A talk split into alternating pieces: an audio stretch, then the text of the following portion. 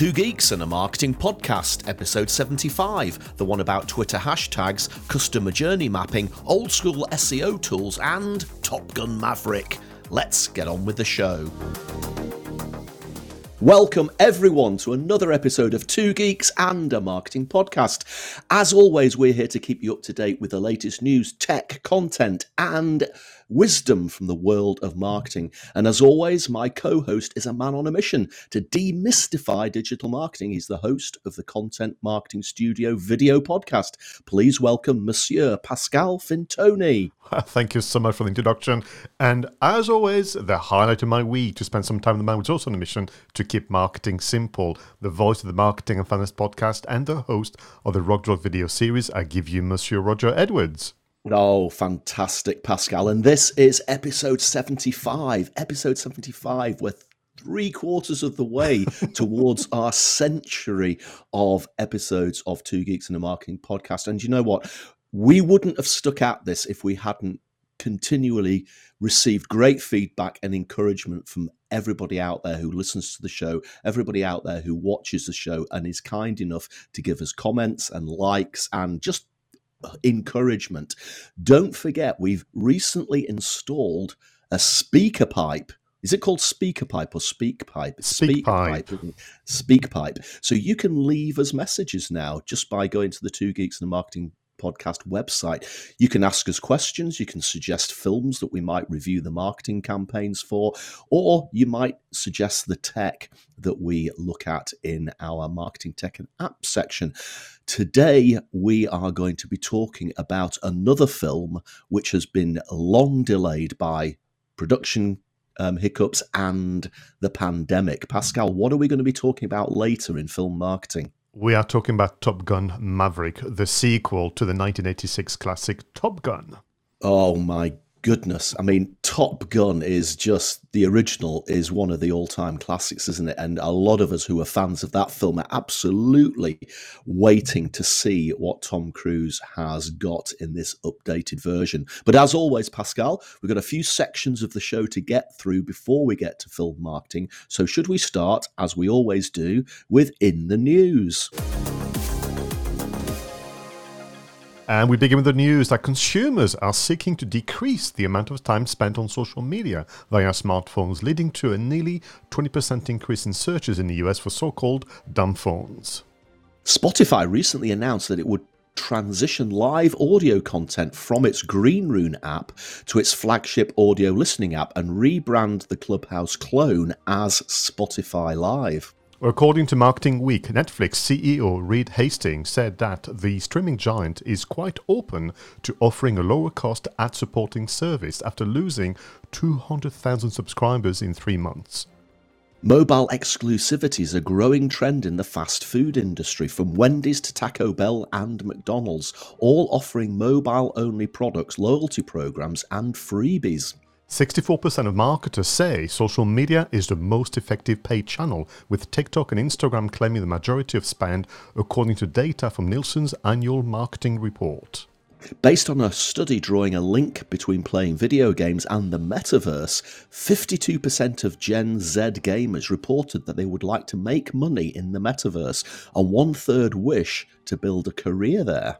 Well, The Guardian reported that users of self driving cars will be able to watch films on the motorway under planned changes to the highway code, although it will remain illegal to use mobile phones.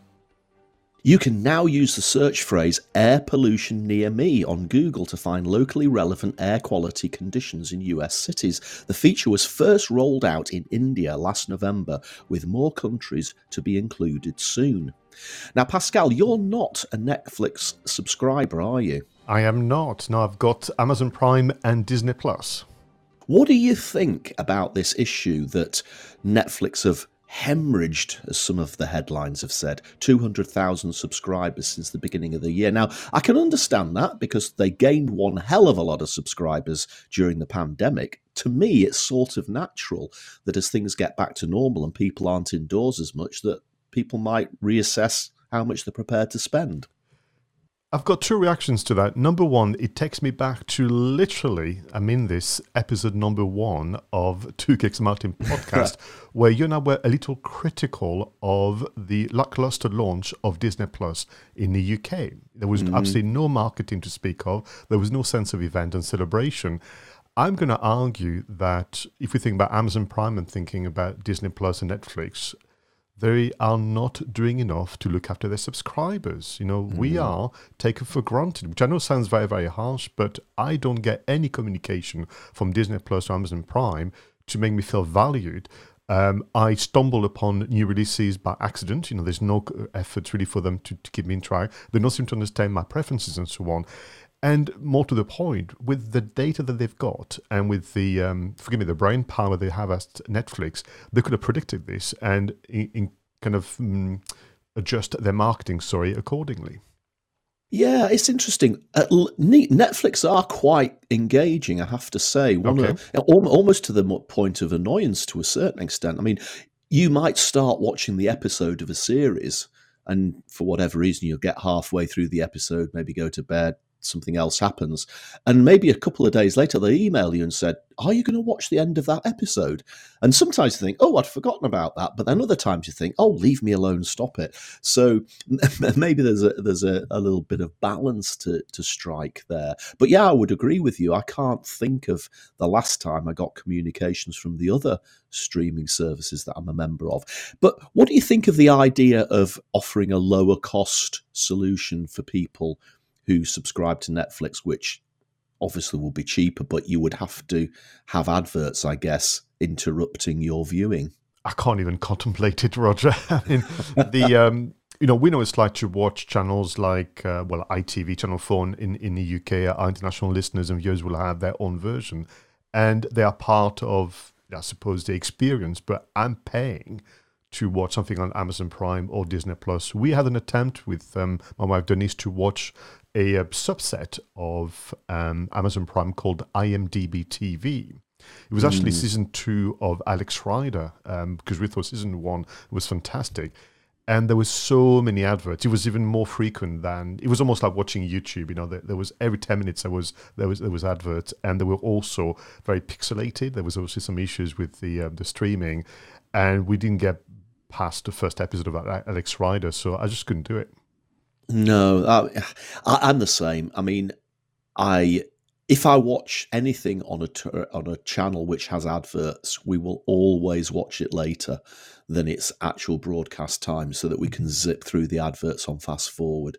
Um, and that is just one of the things about Netflix, which I love, is the fact that you don't get interrupted, and you don't even get interrupted by the fact you then have to fast forward through it for whatever it takes, ten seconds or not. It's a complete uninterrupted experience. So. I, I, I suspect that they they may do this, but the real the real reason they've lost subscribers isn't because they're turning out worse content. I mean, a few people have said that there's been a few bombs in terms of programs and films, but there's a few bombs in terms of programs and films wherever you go. I think this is just post pandemic. People are reassessing what they're spending their money on. They're not spent. They're not indoors as much, and we've got a we've got a spending cri- crisis in the UK at the moment. Mm. People are, are, are trying to save a bit of money. Now, I'm also interested in your views, Pascal, on the fact that 64% of marketers say social media is the most effective paid channel, and TikTok and Instagram are now uh, pretty much up there. I wonder whether this is actually the case, or it's just marketers saying what they want to want to hear themselves. I'm, I know that these channels are are useful, and TikTok's particularly is you know at the top of the tree. But is it really the most effective paid channel? I know that people denigrate TV advertising, but I reckon that's probably still the number one. I've compared different reports from different sources, and they all seem to concur. Now, that figure from 64 can go down to 57, can go up to 70 odd. But in terms of conversion, but also in terms of the minimal amount of money spent on social media and the return you get, it is really a very attractive proposition for small to medium sized enterprises, which also gives you that kind of um, fairness because to be able to afford TV or even radio advertising, you need to have a substantial budget. The challenge with those reports, I find, is that they either take a very global view. So, in fact, if you are uh, operating in some, some part of the Far East or Europe or America, you may not actually get a very good set of data, or they are very US centric. You know, so for me, it's more about indication than truth. Mm. And maybe, maybe it's it's the most cost effective paid channel mm. because I think that's a really important point that you make, isn't it? You know, I've said this many, many times. You know, digital marketing for for all its good and for all its bad has made marketing communications more accessible to more companies at lower cost than any time in history. And that is absolutely the fact. And you're absolutely right. There's a lot of small businesses out there that couldn't begin to afford TV advertising. Um, so yes, I, I I accept that social is probably the most most cost effective. I think the jury's still out as mm. to whether it is the actually the most effective at actually creating a call to action. But you know, um, as always, we're uh, willing to be challenged on these things. So if you've got a different view, get on to SpeakPipe and leave us a message. It'd be really interesting to to hear what you've got to say. The last one, Pascal, um, I was I, I, was drawn to, and apologies, but it's the metaverse one. And, and uh, as you would expect, I, I, just had this idea. Now, it's a pity that April Fool's Day has gone by. I just thought it, I should have put a tweet up on April, April Fool's Day, something like EasyJet has just announced that it is launching flights direct from London Stansted to the metaverse. Because you read this and it says people want to make money in the metaverse. And it's almost like I'm packing my bags and I'm going to the metaverse. People, it's not a real place. It's not a real place. Um, th- this is this is there's so much hype flying around about uh, metaverse at the moment, and boy, is there also a lot of techno babble, gobbledygook management speak and jargon flying around about the metaverse as well. Um, I, I, could probably write an article just on the language that people are using to bamboozle everybody about what it's about. But I did see uh, a, a, shout out from a, somebody I've, I've, I've spoken to uh, spoken about on the show before, Theo Priestley, who's a bit of an online expert, and and he wrote an article recently that said, "Do you know what? Let let's try to forget the fact that." Um, Zuckerberg wants us all to wear these stupid, great big goggles um, to immerse ourselves in this imaginary universe. He says the vast, vast, vast majority of people are still going to go in by browser, just like they would be if they were playing Fortnite or something like that. And I think we've just got to get into perspective.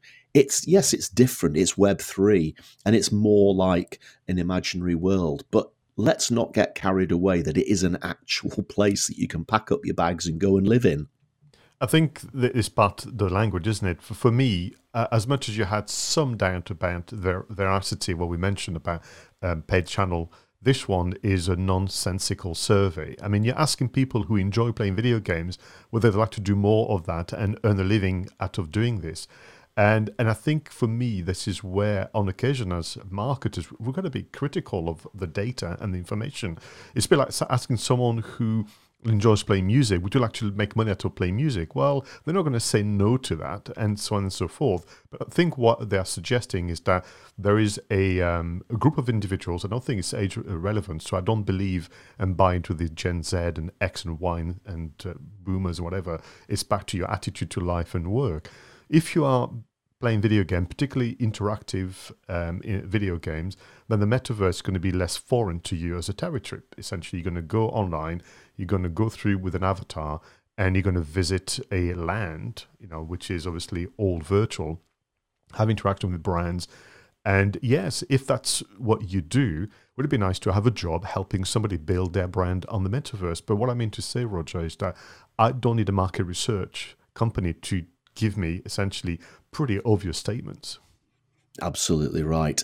So I will, I will, I will stop myself there. I will not go off on another metaverse rant. I mean, actually, there are some really interesting people making a lot of interesting um, comments at the moment about all of these things. But I really do think that one of the biggest challenges that people working on Web three have is they really need to move on from this techno babble that they're using because it genuinely is the worst jargon and technobabble and just gobbledygook that I've ever heard in my entire marketing career. Pascal, let's move on now, and we are going to shine a spotlight on some content. Let's move on to the content spotlights. Well, in this part of the show, Pascal and I bring to the table a piece of content. It could be an article, it could be a video, it could be a podcast, and we go into it in somewhat of a little bit of detail. So, Pascal, what have you got for us this week? Oh, I'm very, very pleased about this little discovery. This is a long form article entitled How to Win Potential Consumers with Customer Journey Mapping on Google. This is written by Christopher Hoffman Lausen, who is a Danish SEO consultant, is a lead consultant for Impact Extend based in Denmark, and it has been a delight to read this article, but also then to share with you, our viewers and listeners, because at long last I've come across somebody, there are many out there, we must confess, but that is talking sense when it comes to, as you know, my first passion when it comes digital, which is SEO. Um, Christopher has a bit of a mantra when it comes to SEO, which is about when you challenge the status quo and get results is his favorite thing when it comes to search engine optimization. Now, this article is all about Christopher's suggesting that whenever you want to build a campaign, when you want to craft essentially an experience using the search engine results, it is time for all of us to leave our spreadsheets behind for a moment and start using the customer journey mapping method to provide them, which is are your customers, with the best content possible.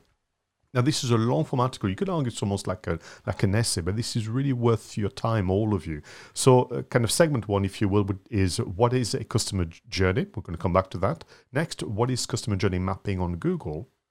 Why you should use customer journey mapping on Google, three examples, how to build a customer journey map using Google data. Then we have a case study, how a Danish insurance, insurance firm won prospects with customer journey mapping. And as Google writers should do, there's a conclusion and there is a summary statement at the end. Now, the reason why this is exciting for me to share this with you because the timing could not be better. Only a few days ago, I was in a situation where I was observing a, a, meeting with a client where they wanted to put together their social media campaign. And literally, the moment my client expressed the desire to have a social media campaign, the team rushed into coming up with ideas for tweets and coming up with ideas for Facebook posts and Instagram and so on, and which is kind of mad scrambling of, of ideas and so on. And I had to be almost like the party pooper to say, well, stop, stop, stop, stop. This is all lovely but this is not a strategy. We need to understand, you know, a the goals. You know, your team leader does not have the chance to express what this is all about, but also we need to put the customer first and understand that there is a journey of discovery for content. And I think what Christopher is doing, therefore, with this article is just reminding people that it is absolutely correct that we should be using the tools of the time, but there are some tried and tested methods to help you come up with better answers that you should rely on, and we should not be so quick to be dismissive of something that has been used by marketers and professionals for decades. If I take you back to the first statement or question, what is a customer journey? For Christopher, it is really where you start to be supported as the, the inventor and the architect of this campaign by using models. And there are many, and he's chosen for the case purpose of this um, work the AIDA model and this added loyalty at the end. So, as a reminder, we have awareness, interest, desire, action, and loyalty for him.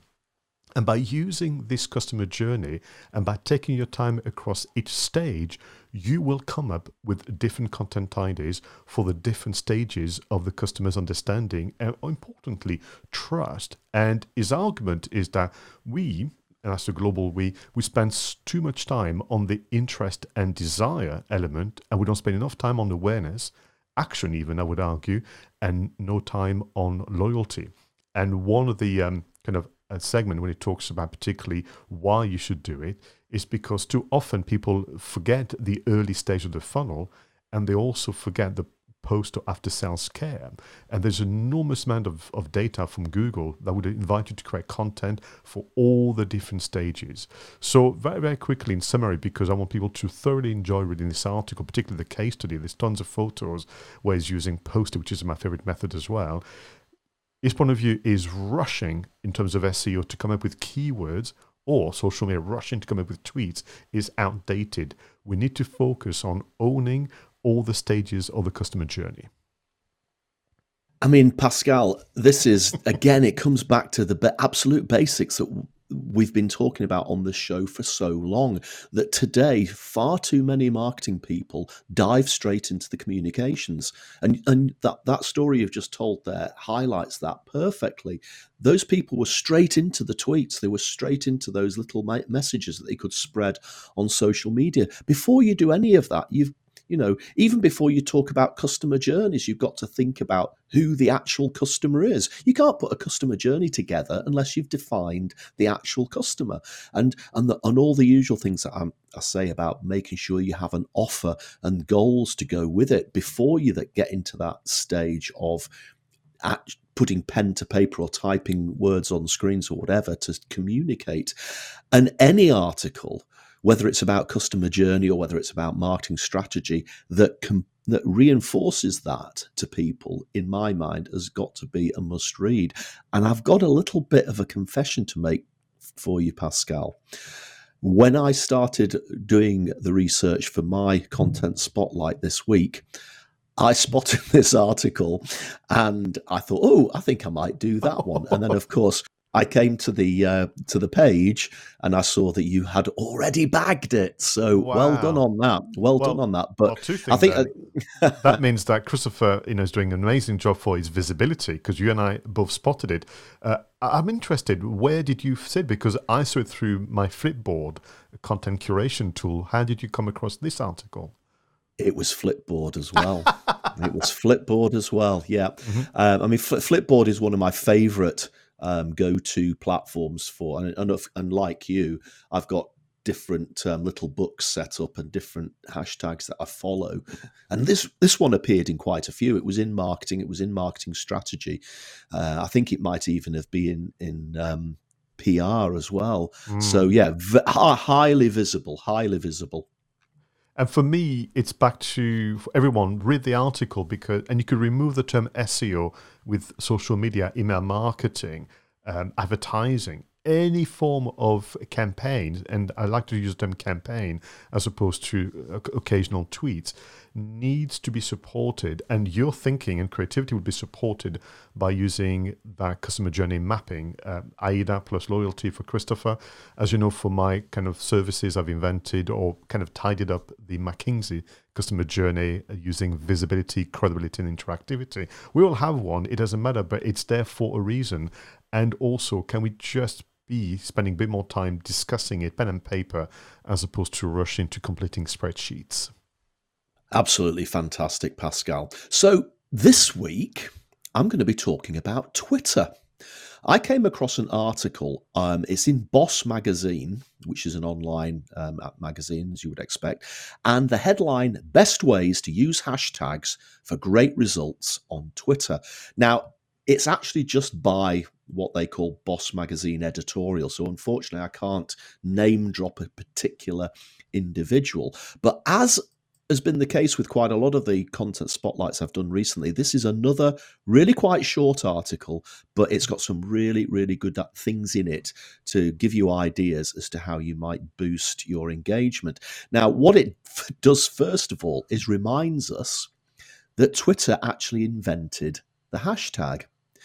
Um, I'd probably forgotten that because we've become so used to doing hashtag research for all sorts of social media platforms. I mean, you can use hashtags on Instagram, on LinkedIn, you can use them on TikTok, but Twitter, they started it all off.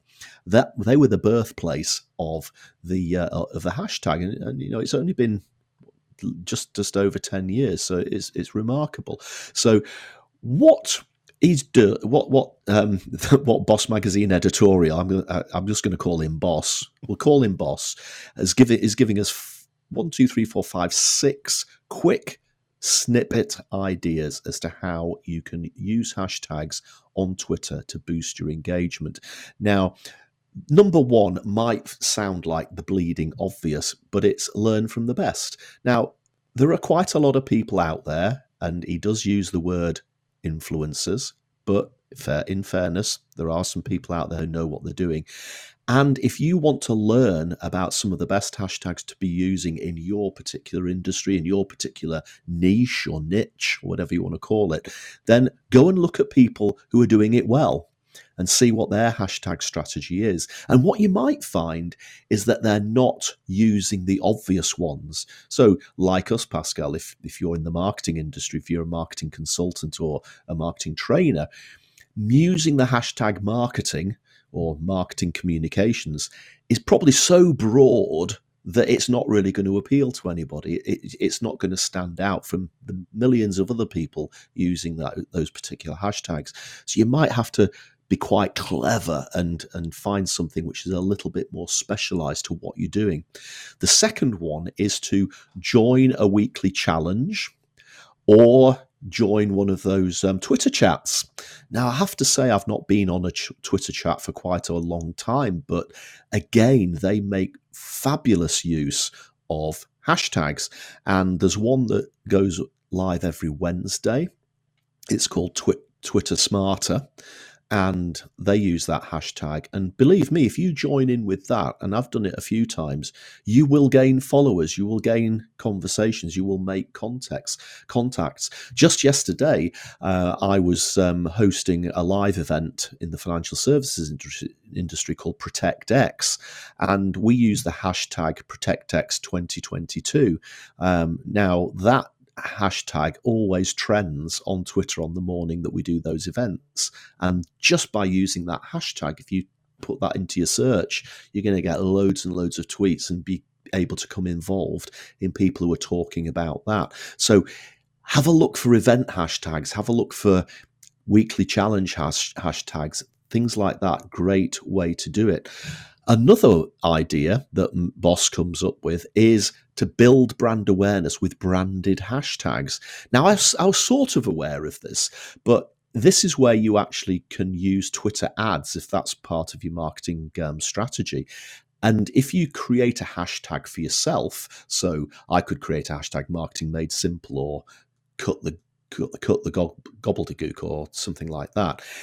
If you can then associate that hashtag with an emoji and that emoji will automatically appear. And you've probably seen it. They do it with films and tv programs. If you if you type in doctor who it comes up with a little police box at the end. If you type in masterchef uk it usually comes up with a little um, plate or something like that. So again this is where you actually create a hashtag of your own. Now that's harder because you're going to have to promote it. You're going to have to build its credibility, but it, it's it's a, it's well worth having a look at if your budget will extend to it. Number four, give your audience a reason to use your hashtag.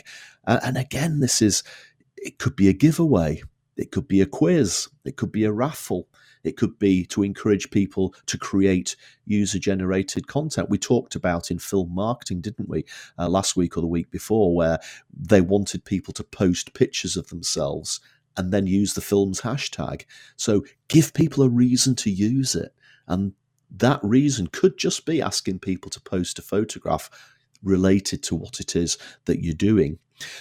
Obviously, number five, there are lots of third-party tools out there that you can use to to find the hashtags that are trending, to find the hashtags that are so popular you should never use them. Maybe find the more niche ones. And we've reviewed a few of those hashtag apps here on Two Geeks and a Marketing uh, podcast. But it's a constantly shifting um, area, so always well worth going in and having a look. And finally, and probably the most important one, number six, avoid hashtag overuse. Now, obviously, we're talking about Twitter here. I know it's par for the course that if you're on Instagram, you can put upwards of 30 hashtags into a post and that's gen- genuinely deemed to be acceptable activity on Instagram. For Twitter though and probably LinkedIn as well, you're not really going to want to put more than maybe two or three hashtags in a tweet. Otherwise, it starts to look a little bit cluttered. It starts to look a little bit too messy. So there you go, Pascal. A nice little reminder that Twitter started this whole hashtag thing off, and six really simple but sometimes thought provoking ideas as how to, you can use hashtags to boost your Twitter engagement. I like it a lot. I like all six, and you're absolutely right. And what is interesting for me as well, there's not one meeting or one training session without someone asking me what is a hashtag. And I would argue that this is one of the many examples where the language is off. You know, it, mm-hmm. has it makes no sense. Uh, I mean, you and I know, and because we, we have the history as well of hashtag being used by developers and for messaging each other in the 70s and 80s. But for someone who where digital marketing is not their day to day, why a strange term to begin with. And then you've got to uh, wrestle with that, understand how, how to use it. And so I tend to explain it as uh, almost like a sticky label or a highlighter where you make things easier to find. And I mm. totally agree with you. I usually say, you know, have three one for you, one for the audience, and one for the subject matter. And one is for oh, you. I like that one is for you. It's this idea of actually, if you um, want to do some content repurposing, it's always easier to have, as you mentioned, a hashtag which is branded, because then you can just search for that in the Twitter search box and you can rediscover all your content from uh, you know the last months or so and you can repurpose it. So uh, just as an example a, a, good friend of the show richard tubb has launched a new weekly series and he's used a hashtag as you may have seen tubbservatory using a surname tubb t-u-b-b and observatory so a portmanteau if i'm not mistaken that's what they call it. And uh-huh. that makes it so much easier for the team to go once a month hashtag to observatory and they can repurpose the weekly tweets into a monthly roundup on the website and you can see how that works. So you know i think it's interesting about the two selections this week is about sometimes we can be attracted to try new things and so we should you know as part of our r&d but ultimately here we are this very sensible advice by using hashtags or building an seo campaign using customer mapping should be at the heart of your weekly activities as opposed to running around looking for the next silver bullet. Absolutely right, Pascal. Absolutely right. So, some great content once again. Thank you for discovering the same article that I was after. and thank you for your comments on hashtags. Pascal, shall we slow things down a little bit now and get a little bit more techy? Moving on to marketing, tech, and apps. Okay, Pascal, what technical wonders have you found for us this week? So, listen, based on the article we I reviewed a moment ago, I've gone back old school with SEO tools. Ah.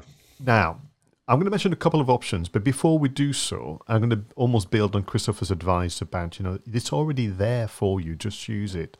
So, for all of you, if you have a website, go back to Google Search Console and Analytics. You will find there suggestions about the kind of content you should be using. Don't forget to also use things like the Bing Webmaster keyword research tool. Just Google it. Don't forget to use Yahoo Suggest and Google Instant. It's all there already to pretty much you know give you most of the answers. So it's at your fingertips. But the two options, which are old schoolers in they've been around for a very long time, but sometimes they can be overlooked. The first one is Ubersuggest. You may remember it started a long, long time ago offered by neilpatel.com. And this is really a free service where you can find not just the short keywords, Roger, but what it's called the long tail or long phrases. So if you go back to Christopher's article about the awareness, interest, desire, action, and loyalty, there's going to be a whole range of searches for the particularly the before and after sales scare. And Ubersuggest can give you lots of nudge in the right direction. And then, of course, good judgment and common sense will prevail. The next one, no surprise, is the Moz free tools. And that toolkit is growing all the time. I put the hyperlink in the show notes. So, from link building, checkers, to analyzing competition, to keyword research and content suggestions, and so on, it's all there for you. It's a lovely little dashboard that they've created, not to mention, of course, the, the free guides. So, I remain Roger, a big, big fan of SEO when done well. As you know, I tend to be very critical of what is happening out there in the industry because I think people have been misled on occasion with very, very bad advice. But ultimately, what we're trying to do here is build a presence and a reputation using the results of the search engines. And people are searching for different things for different reasons at different times. And it is for you, the communicators and the business owners, to be present at all different stages. So my argument would be use what you've got already. And if you need some supplementary suggestions and nudge in the right direction, then Uber suggests all the Moz free tools are going to be your little virtual assistants. No, Pascal, thank you so much for nudging us away from some of the black arts of SEO. Eh, you know, we, we really do need to keep it simple. And sadly, there are still a lot of SEO gurus out there, and I use gurus in inverted commas as always, who peddle some really quite undesirable practices, even to this day. Mm. And you're absolutely right. It, it's it can be easy to do if you know where to look. So this week, Pascal, I'm going to be talking about travel for the thir- third week in a row. And this is probably the last of what has now become a trilogy of travel marketing tech and apps. Um, again, you know, we're, we're, starting to we're starting to travel a little bit more. I've got a few things coming up, which uh, I'm going to probably have to go down to London. And I revisited an app which I really enjoyed a few years back. In fact, I think I did review it very early on in the early days of Two Geeks and a Marketing podcast, and it's called Hotel Tonight. Now, the reason I've chosen is that they've changed their approach, and I, I really quite like this because it it sort of sees it shows how something has to mature and maybe has to move on. What originally drew me to Hotel Tonight was that not only were they offering incredibly low prices for hotel rooms in cities across the world, but the way that they did it was really quite interesting and nifty. What they would do is they would show you photographs of the hotel bedrooms and the hotel um, lobby and the bar and the restaurant and all of that sort of thing and they would give you the knockdown price, and it's all last minute as well, um, because what they're doing is they're they're working with hotels that have got c- spare capacity right up to the last minute, but they wouldn't tell you which the actual hotel was until you'd actually booked it. So there was a little bit of a risk involved there. But what people did, and I think what I said in my original review way back, was that if you actually copied and pasted part of their description into Google, it would very often take you to the uh, booking.com page for the same hotel. So you could actually work out very easily which hotel it actually was, and you wouldn't be taking so much of a risk. But the price that Hotel Tonight were offering was often massively reduced from what was available on booking.com. Now, what I've noticed is that they've changed their approach now, uh, and they actually just tell you what the hotel is, but the prices are still absolute knockdown. And I guess maybe it was either that people didn't like that fact that the hotel was hidden away or the fact that they realized that people were playing the game that I've just told you about, copy and pasting to find it. Now, what they're doing, they have one more thing which sort of retains that air of mystery, which I absolutely love, is that on the page there will still be a hidden hotel. And that hidden hotel is usually the absolute knockdown price. But in this instance, you click on the button and it will reveal the hotel and actually tell right. you what it where it is. But you only then have 15 minutes to actually book it or it disappears. Now, that to me was quite a nice halfway house between the way they did it in the past, and it still retains that sort of gamification thing or that air of mystery. So, I, I think big thumbs up to Hotel Tonight for changing their model slightly, but retaining that element of fun as well. The second um, one is that I don't know about you, Pascal, but when you arrive in in a, in a city in the world, it's natural that we get drawn towards the tourist traps, isn't it? You know, I, I, remember going to a conference in Dublin a while back, and and I was told to meet everybody at the Temple Bar, which is one of the most famous um, bars in Dublin. And I got into into a taxi at the hotel and asked the taxi driver to take me to the Temple Bar, and he almost shouted at me and told me to get out of his cab. He says, "You don't want to be going to the Temple Bar. It's it's ridiculously expensive. It's just for tourists. I can tell you so many more local bars which you'll get a much better pint of Guinness, etc., etc., etc. And if you think about it, it's the same the world over, isn't it? You go to Prague, everybody goes to that beautiful square in the middle of Prague, and there's some great bars and restaurants, but they're so expensive. What you really need is somebody to tell you where the locals go, where the prices will be cheaper and possibly the food and the drink will be a lot better. And there's this website and app called Like a Local guide.com and it does exactly that. So if you typed in Google, uh, sorry, if you typed in um, Dublin or you typed in Prague, it wouldn't send you to the Temple Bar in Dublin. It wouldn't send you to the main square in Prague. It would send you a little bit off the beaten track where you can sample some real, real local hospitality. And I think, you know, as business people, we may think we haven't got time to go exploring like that, but you know, we we have the privilege if we're traveling for our jobs, speaking in different cities, we have the privilege of actually being able to spend a little bit of time in those cities exploring them. Why wouldn't we want to f- suss out some of the real local places and give them a little bit of business rather than the very expensive and very, very busy and possibly slightly lower quality tourist traps? For me, the attraction is just what you mentioned, which is it is uh, demanding to do what we do. And you're absolutely right. You know, I'm not saying it to the point of view where I want people to feel sorry for me, but I will need some time to just disconnect and go somewhere quiet. And actually, this is the app that can do that for you, as opposed to going from a um, you know, noisy environment, kind of the hustle and bustle of a conference center, to then being in another noisy environment. We, you and I, need to recharge some time, particularly if we're there for several days. And that's what I would seek out always. Mm, absolutely right. So, again, some great apps this week, Pascal. SEO and travel. I'm going to have to think of a new trilogy now, moving on from travel.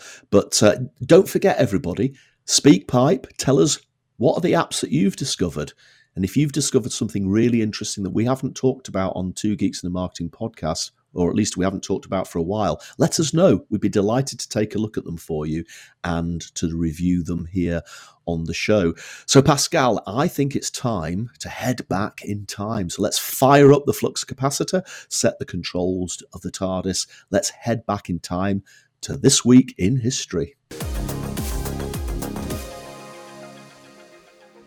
And in 1852, the first modern English thesaurus is published by English physician and philologist Peter Mark Roget after spending several years writing a comprehensive list of English synonyms.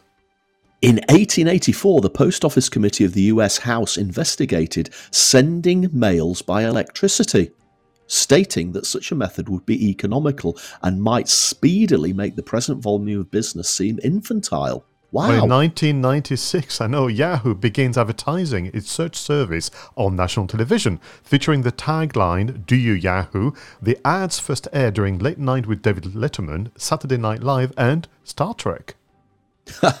in 2003, Apple launched the first iTunes music store in the US, featuring over 200,000 songs for music companies such as BMG, EMI, Sony Music Entertainment, Universal, and Warner.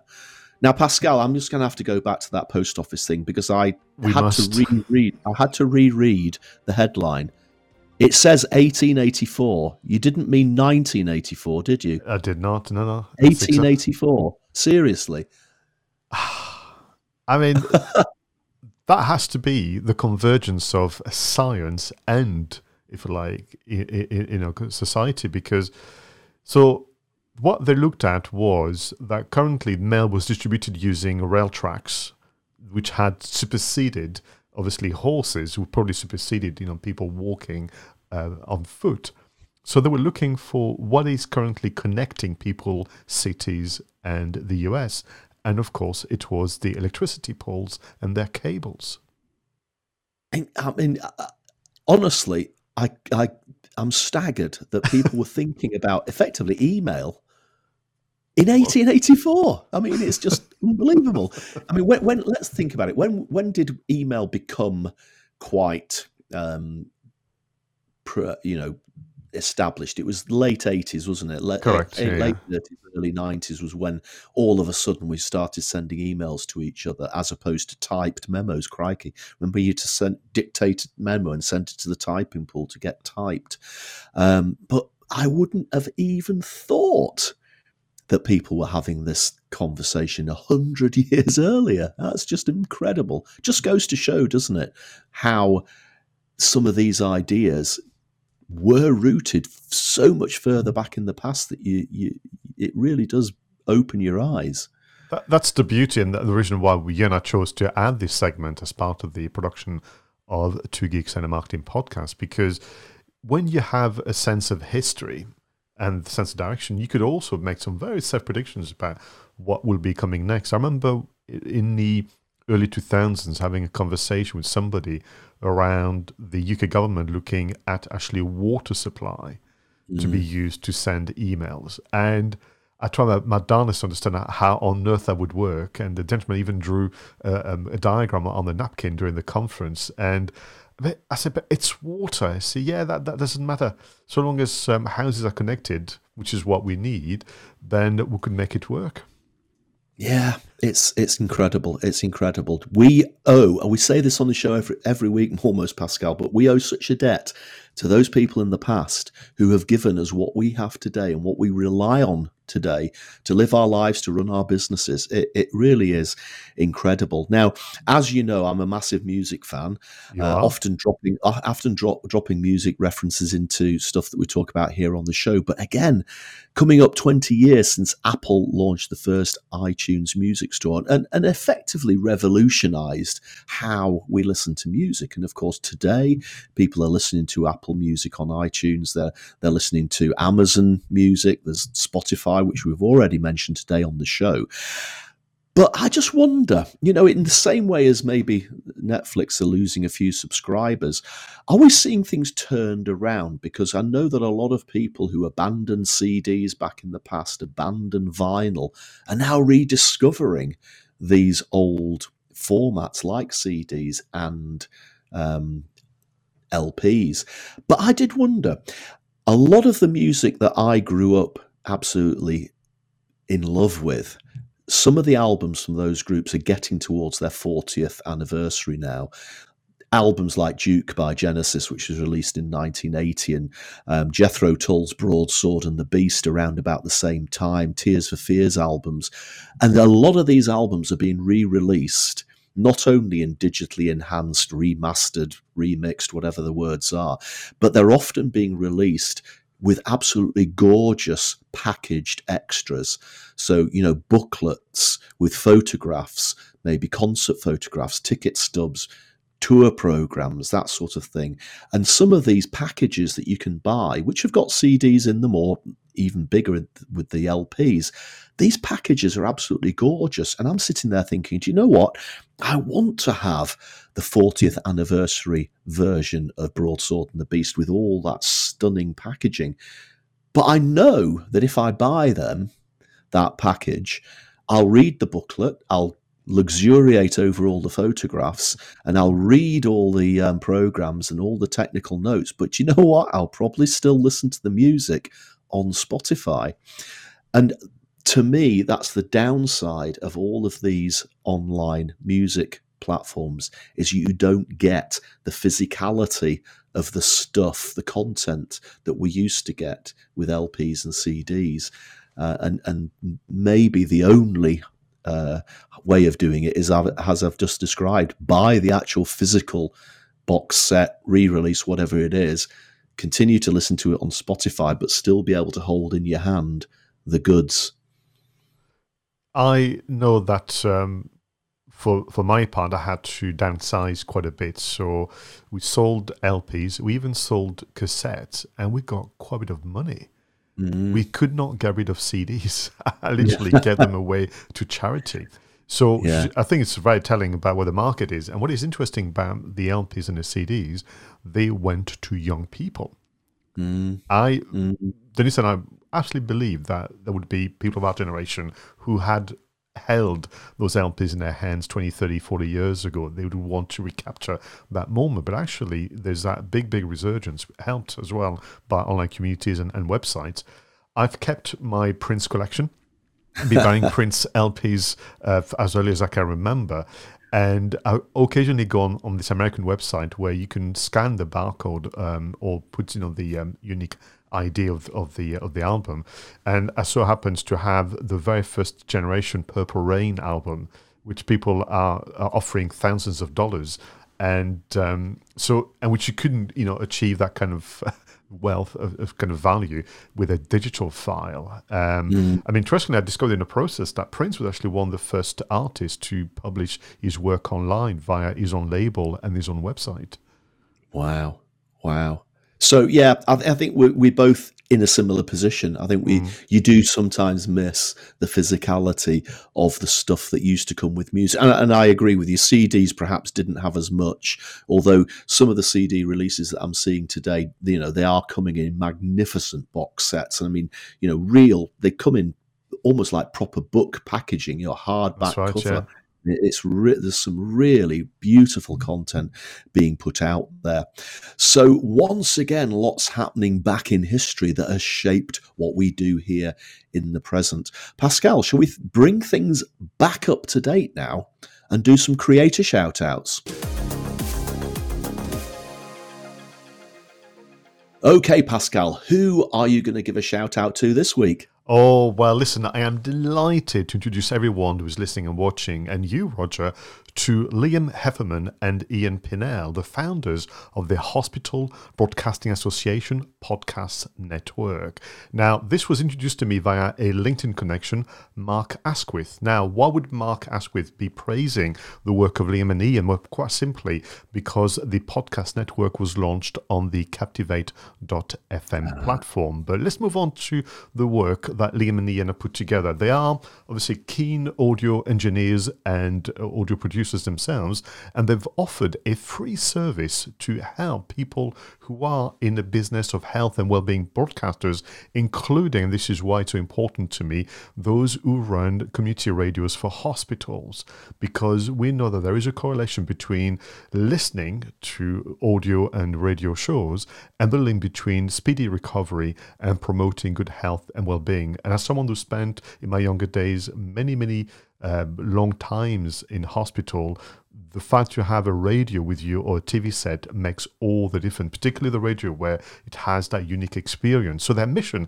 is to support, inform, represent, and develop the hospital health and well-being broadcasting sector, and they're doing so by providing a solution join the network, join the podcast network through Captivate, and they'll be able to share your shows and your kind of uh, segments and so on across obviously all the podcasting network, adding to the exposure. And what is interesting for me as well, Roger, very quickly, it's not just for people listening whilst they are in the hospital actually listening when they go back home so they don't feel so isolated and they have essentially that element of continuity with uh, the voice of the different DJs and shows. So currently they have people at the York Hospital Radio and Radio Brockley in line to be part of the network and they're working with many others. So uh, for me, Liam and Ian, you're doing an amazing job. Not only are you, you know, experts in what you do, but you find a way to take that passion to the degree of being of support to others, which I think is to be commended. The Hospital Broadcasting Association Podcast Network.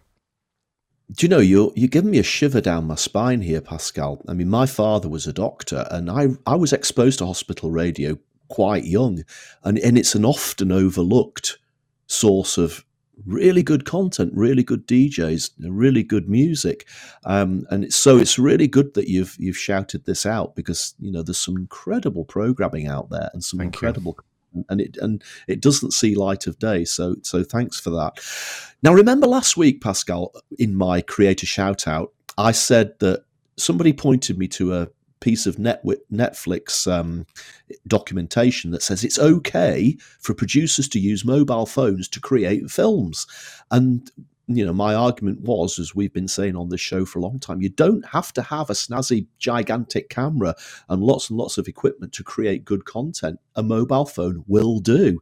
Well, this week I'm giving a shout out to Robin Allen. Uh, Robin runs a company called Robin Allen Solutions. She's a financial advisor, I mentioned this earlier. I was involved yesterday in an online event called Protect X, and right at the last minute, one of the speakers had to pull out. And you, have been there before. It was an emergency, and we had to call in some favors. Robin stepped in at the last minute, recorded her video on her iPhone in 4K.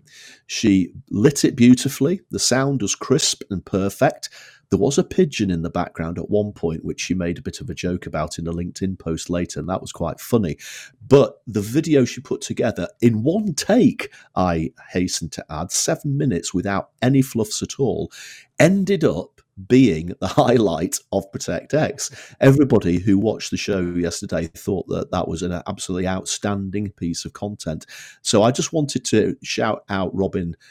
A, for stepping in at the last minute and rescuing Protect X, but B, for proving absolutely as if any more proof was necessary that a mobile phone is absolutely spot on for creating that sort of content.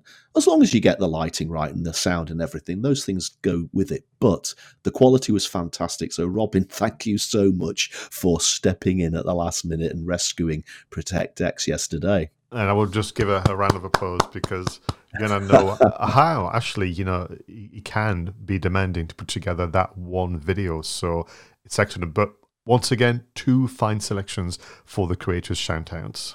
Okay, Pascal, I know you're absolutely salivating to get talking about our film today. So, shall we head into film marketing? Well, Pascal, the original Top Gun film was nearly 40 years ago.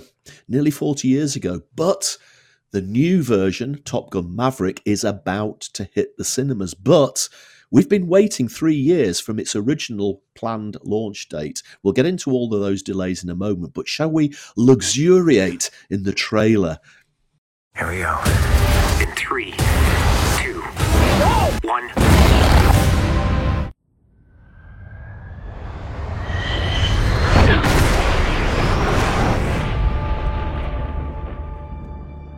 What do we have here? Yeah, here I thought we were special. Fellas, this here's Bagman. Hangman. Whatever. What the hell kind of mission is this?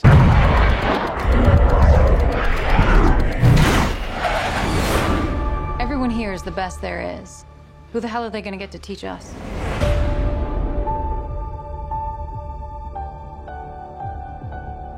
Captain Pete Maverick Mitchell. Let me be perfectly blunt. You are not my first choice. You are here at the request of Admiral Kazansky, aka Iceman. He seems to think that you have something left to offer the Navy. What that is, I can't imagine. With all due respect, sir, I'm not a teacher. Just want to manage expectations. What the hell? Good morning, aviators. This is your captain speaking. And we're off. Here we go. In three, two, one.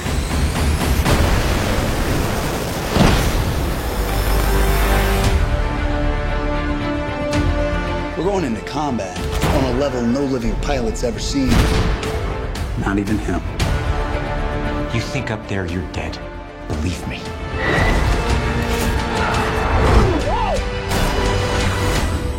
My dad believed in you. I'm not gonna make the same mistake.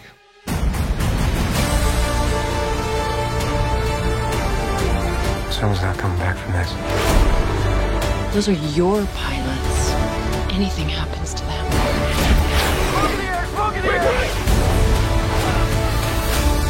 You will never forgive yourself. No turning back now.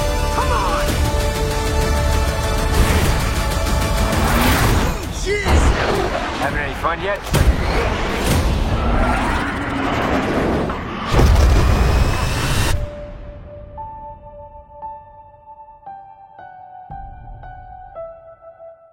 Oh, I don't know about you, but uh, that was another shiver down the spine, Pascal. I've watched this trailer so many times, I'm almost picture perfect now. And do you know what's interesting is I didn't feel the need, and I'm not going to say the, the rest, I didn't feel the need for a sequel. but when when it was announced, as we'll see in a moment, with a cheeky little teaser from Tom Cruise himself, 2018, I went, oh, that could get interesting. Yeah, I mean, it's as we say, it's 40 years ago, isn't it, since the original one? And and I'm just trying to think if you really were a jet fighter pilot like like Maverick is, would you still be flying jets 40 years on from when you were flying them the first time? I mean, there's obviously a little bit of theatrical license going on here, but I would have thought that Maverick will have long since retired to some tropical island somewhere. Well, maybe that's what's happening. We don't know. We'll see in a moment. Uh, we don't know. He may they've, well they've been. They've been. This is a tight and controlled marketing campaign. So maybe Yeah. that's what's happened. You know, Maverick was happily riding motorbikes and going fast in different types of vehicle, and he's been called back in to train, obviously, the younger pilot. But um, just very quickly, I remember going to cinema in Bordeaux, in France, in 1986 to go and see uh, Top Gun. And what was interesting was we have um, um, what's called the cinema, the week of the cinema, La Semaine du Cinéma, where you go to the cinema in the morning, you pay your full fee, and then any other screening is only one pound. So you, you just spend a whole day in the cinema. I hope they still do that. So we, we went to see Top Gun. I think it was our second and third movie. Already getting a bit, you know, kind of uh, squared eyed and tired. But that was such a delight. And for, for me as well, it I was the generation where we were looking for our action heroes. I mean, I grew up watching, obviously, my, my dad we used to watch, and I remained a big fan of Clint Eastwood and all the others. But we needed someone that could take the um the, the mental and certainly tom cruise was doing that in top gun as much as top gun 1986 has its critics for all the reason people dislike the movie it's the reason why i love the movie so much and very very quickly what a um, coup and cheddar for tony scott to have pulled this off as an indie filmmaker Yeah, I mean, it's a bit cheesy, isn't it? Top and that's Gun? why we like it's it it's an it's it's it's the equivalent of a an, of an eighties MTV video. You've got shoulder pads. I think Kelly McGillis's hair was it might have might not have been permed, but it was certainly big hair, wasn't it? Um, fabulous um, aerial combat scenes, though. I mean, bit of humor, Mhm. lot of humor. Um, uh, you know, it the, the cast was great as well, and it's it's just one of those films that you can you can just smile about. The song by Berlin, you know, "Take My Breath Away." What an incredible title for the "Take My Breath Away," because literally some of those flying sequences did take your breath away. Um, so, so yeah, I mean, it's not. Is it the best film of the 1980s? No, we we've reviewed more films here on Two Geeks, which I would place higher in my list. But it's just got that sort of cheesy 80s, fun, exciting combination, which just means it's the sort of film you can pick up if you're feeling a little bit down, you want a bit of a boost for all sorts of reasons. You know, stick Top Gun on and you'll be smiling within 10 minutes, I would say. So what they've done, interestingly, so so the question that I suppose we can explore you and I is, how do you manage and deal with a three-year delay? You know, uh, Yeah. that to me, uh, I mean, uh, you know, there's so many movies we've talked about, Roger, where they've been delayed because of Yeah. the pandemic. I mean, it's going to take years before we stop using that as almost a, a hook into into our, our reviews. So, so that to me is is interesting.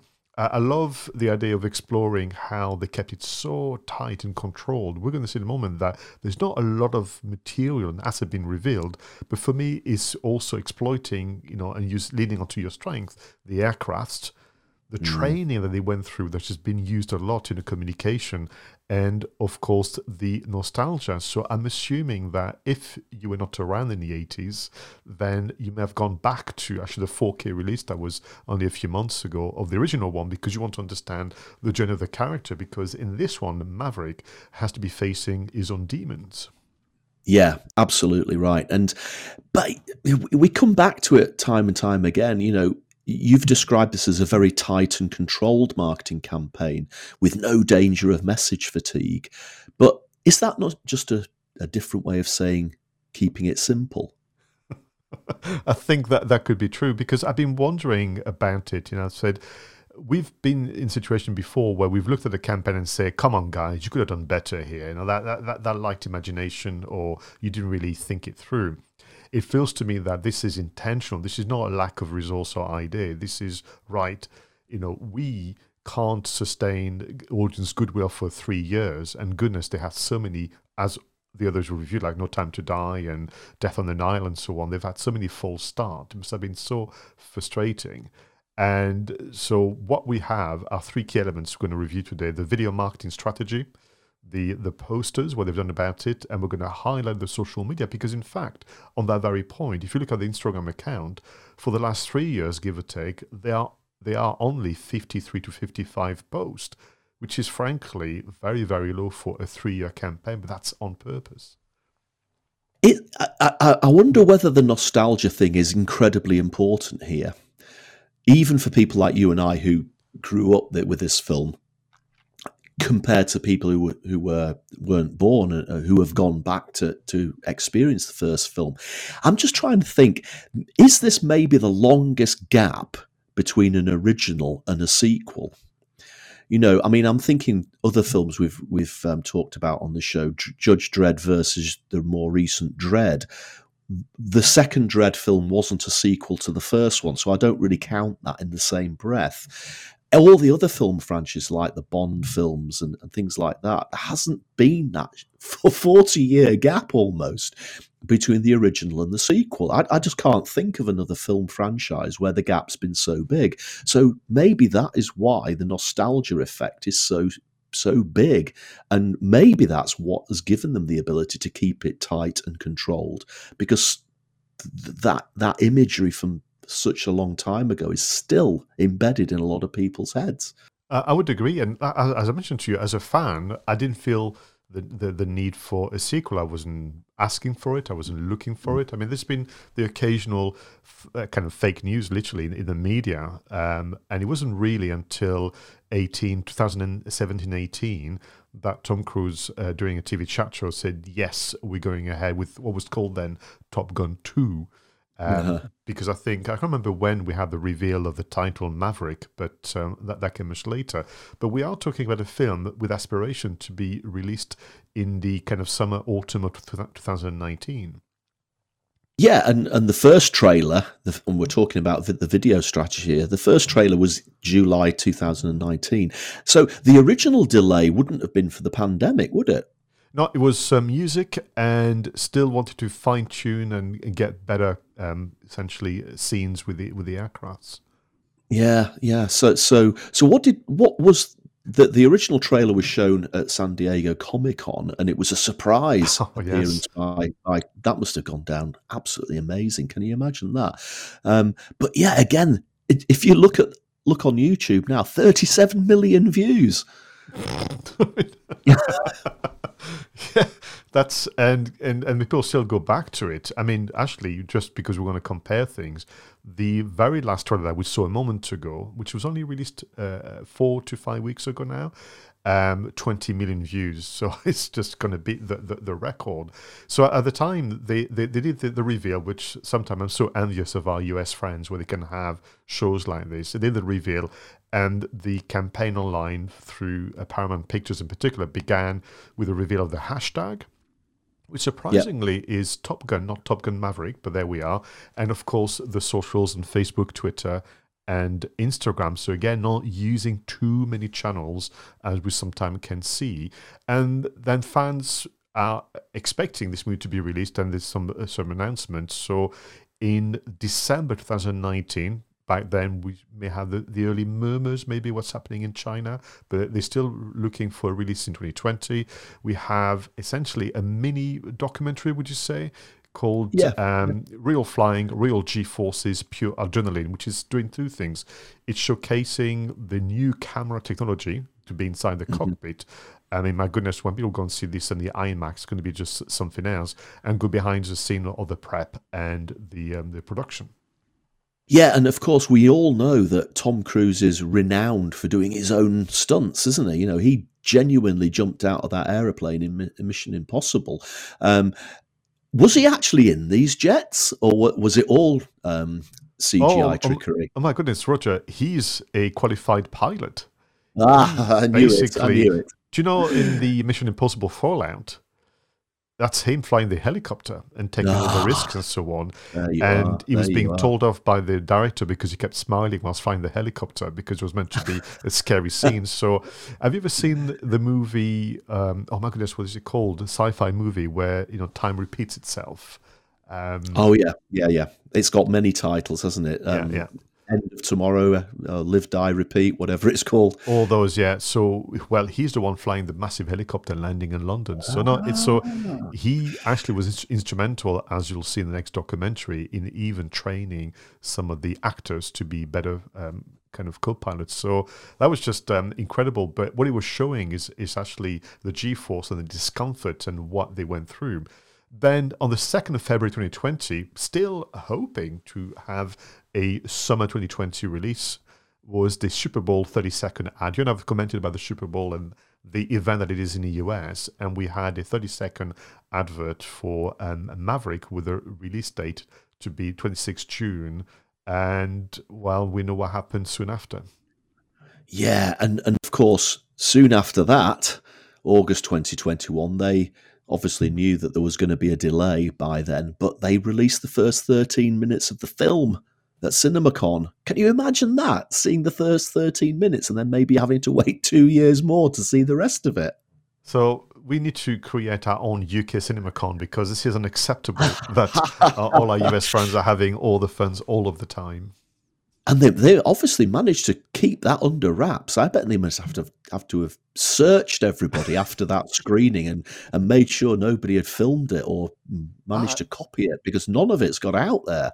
I'd imagine that's that has to be the case completely. Yeah. So more delays, and I think you know, like all production companies, they have to kind of roll with the punches. So to keep things going, they did a couple of other things. So, for example, in February 2022, which is um, you know this year, so we have a long time period where you know not much is said apart from what's happening on social media, which we're going to review in a minute.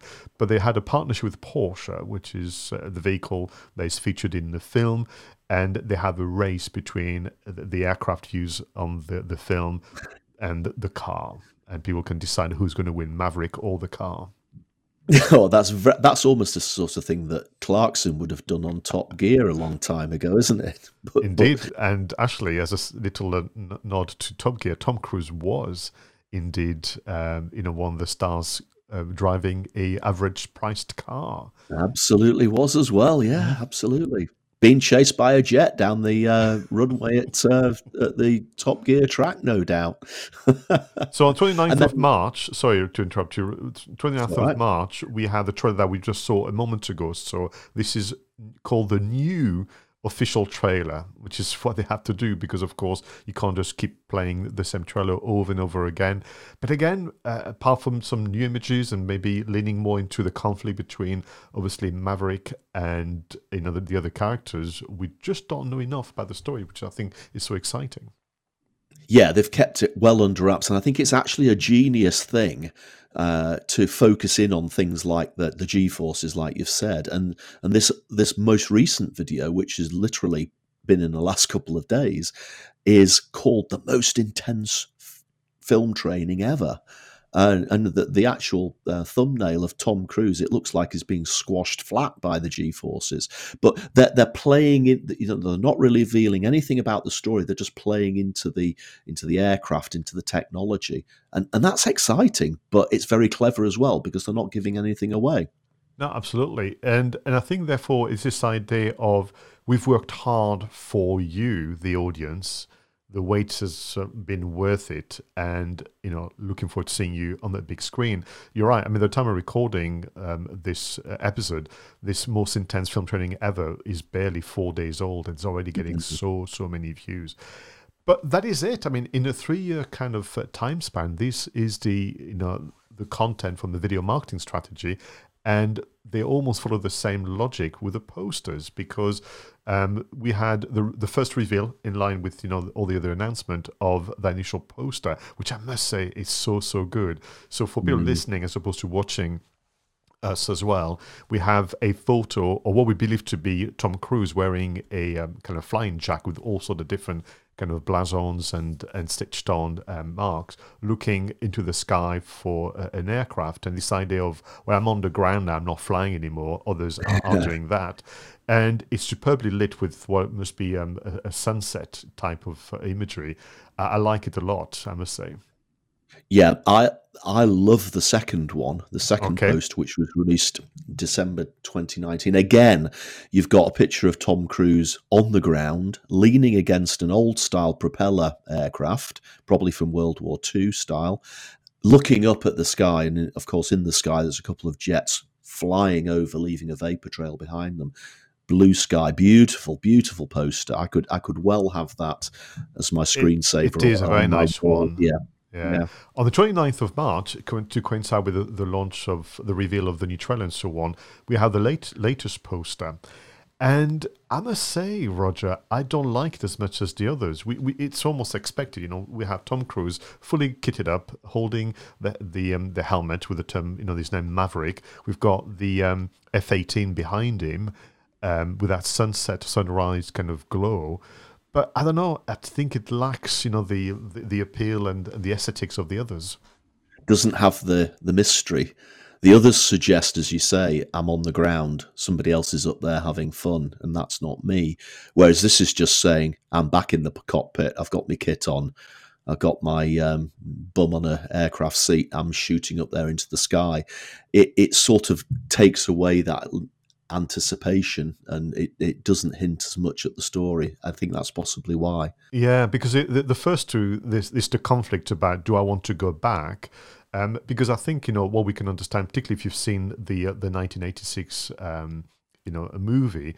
There's obviously a sense of loss. There's a sense of guilt. You've got all that that we're going to see the character dealing with, and that's probably why, in addition to to age, that it stopped uh, flying. Just very very quickly on on that very point about you know what happened in 1986. So obviously Maverick is flying with Goose, you know, played by Anthony um, Edwards, and we have as part of the um, the, the conflict and, and the character development, we have um, you know the son, who had the um, um, kind of um, term the term where they used um, rooster, Uh-huh. and the actor Miles Teller looks so much like Anthony Edwards. That's really quite a, a lovely bit of casting, isn't it?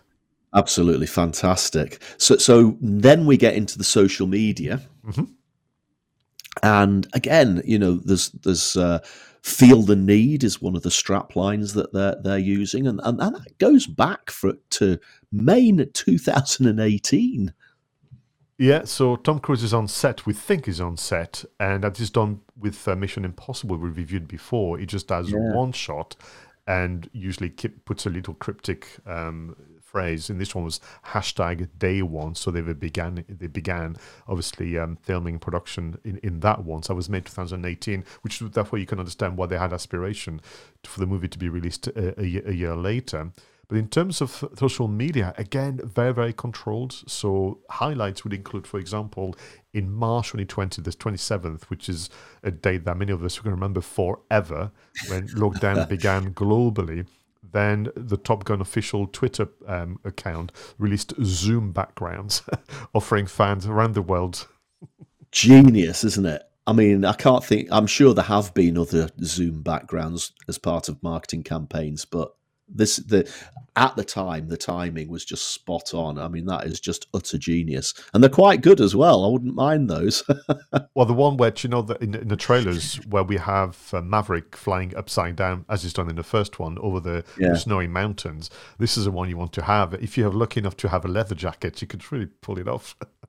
Yeah, absolutely. I- And I love the way that they've tied into as well birthdays and events of some of the members of the cast. There was even a nice Top Gun tweet on Father's Day in 2020, you know, wishing all the dads a high flying Father's Day from Top Gun. And of course, the image there of the fighter screaming over the desert landscape is, is a beautiful image.